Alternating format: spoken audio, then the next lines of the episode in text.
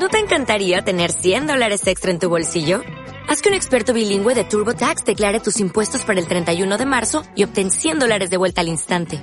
Porque no importa cuáles hayan sido tus logros del año pasado, TurboTax hace que cuenten. Obtén 100 dólares de vuelta y tus impuestos con 100% de precisión. Solo con Intuit TurboTax. Debes declarar para el 31 de marzo. Crédito solo aplicable al costo de la presentación federal con TurboTax Full Service. Oferta sujeta a cambios o cancelación en cualquier momento.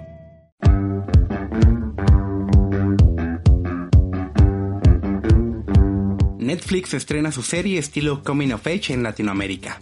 El resultado se colocó en el número uno en las reproducciones de nuestro país. Rápidamente se convirtió en tendencia en Twitter, con posts que afirmaban que era algo completamente nuevo y que sin dudas te volaría la cabeza. Sin embargo, nada podría estar más alejado de la realidad. Los bastardos sin Oscar. Hoy presentamos Control Z. Mi nombre es Sophie. Esta es mi escuela. Ahorita va a salir Raúl y se va a sentar a esa banca que está en medio del patio.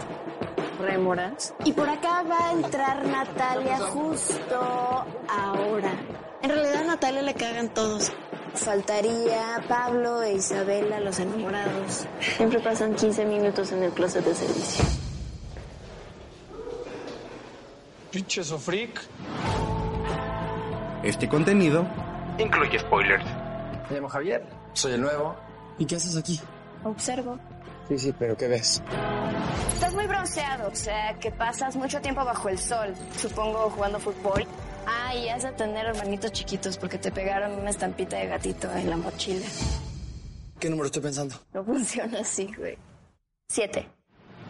Ayudar es parte del espíritu del Colegio Nacional. ¿Puedes ponerle play, por favor?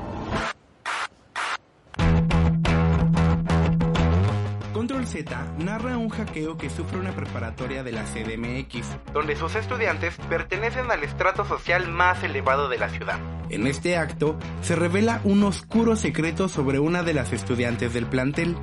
De ahí, el resto de los estudiantes se ven obligados a hacer cierto tipo de cosas con tal de que el hacker no revele sus secretos. Aquí es donde conocemos a Sophie, Ana Valeria Becerril, quien al más puro estilo de Sherlock Holmes tiene una capacidad deductiva asombrosa. Así que se pone a investigar para descubrir al hacker junto con el chico nuevo de la escuela, Raúl. Yankel Esteban, que es hijo de un famoso futbolista y que para colmo, el muchacho tiene un pasado oscuro. Como podemos ver por la sinopsis, Control Z es el resultado de poner en un shaker a Sherlock Holmes, Mr. Robot, Rebelde y un poco de la Rosa de Guadalupe. Parte de que un producto de entretenimiento, llámese cine o serie, se vuelva entrañable es acercamiento a la realidad y al contexto actual. El entorno de, en este caso, la serie, debe transmitir ese sentimiento de veracidad, ya sea con escenarios o rutinas típicas de lo que se desea narrar. Y para México es claro que no existe una preparatoria con casilleros o que los estudiantes puedan salir a voluntad de las instalaciones. Entonces, desde estos pequeños aspectos, se pierde parte de la veracidad que pudiera reflejar la serie. Claro, en ningún momento la vendieron como si fuera el acercamiento a la juventud que todos esperáramos, pero en su intento de retratar temas del día como el ciberbullying, la libertad en preferencias sexuales o la honestidad, adquieren un compromiso con la sociedad. De lo contrario, tu objetivo podría ser malinterpretado, y en lugar de darle valor a un joven trans de abrirse al mundo, puede que lo reprimas aún más. Uno de los principales problemas de la serie es el cast, ya que, exceptuando unos cuantos, son pésimos actores. Incluso hay momentos en que parece que se les olvida que están actuando. Sus expresiones son irreales y sus reacciones se ven súper planeadas. La calidad de la imagen es mala. Pero esto no radica solo en esta serie.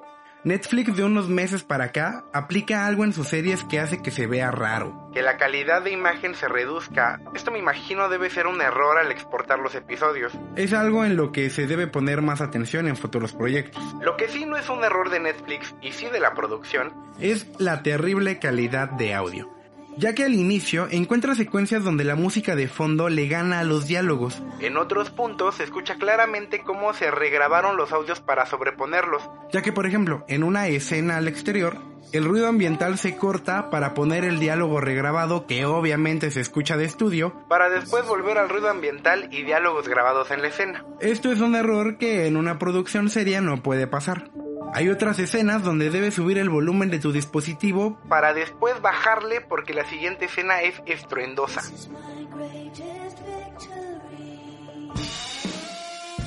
Es bien sabido por todos que cuando estás en la adolescencia hacemos tormentas en vasos de agua. Y cuando recordamos nuestras tragedias, hasta pena ajena sentimos.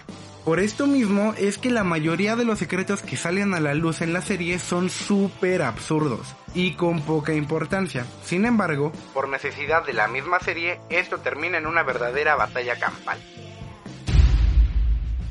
El papel de Sophie es interpretado por Ana Valeria Becerril. Desgraciadamente, carece del carisma necesario para poder llevar una serie en los hombros. Sus aportes a la trama están muy hechos a la Sherlock Holmes de Benedict Cumberbatch. Ya saben, estas tomas de mostrar los detalles que ella puede deducir en escena, con unos flashbacks borrosos, además de tener todo el look de Jessica Jones. Neta, solo le falta ser alcohólica.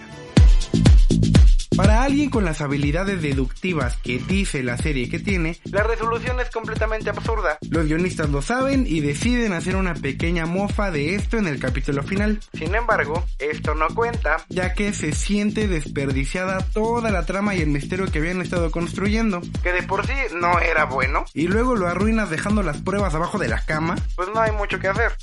Lo triste es, después de todo este tiempo en la plataforma, la serie continúa en el top de lo más visto en Netflix Latinoamérica y desafortunadamente viene todavía una segunda temporada. Al final, Control Z es un triste pero exitoso intento de acercarse a los jóvenes con una trama y un entorno completamente alejados a la realidad.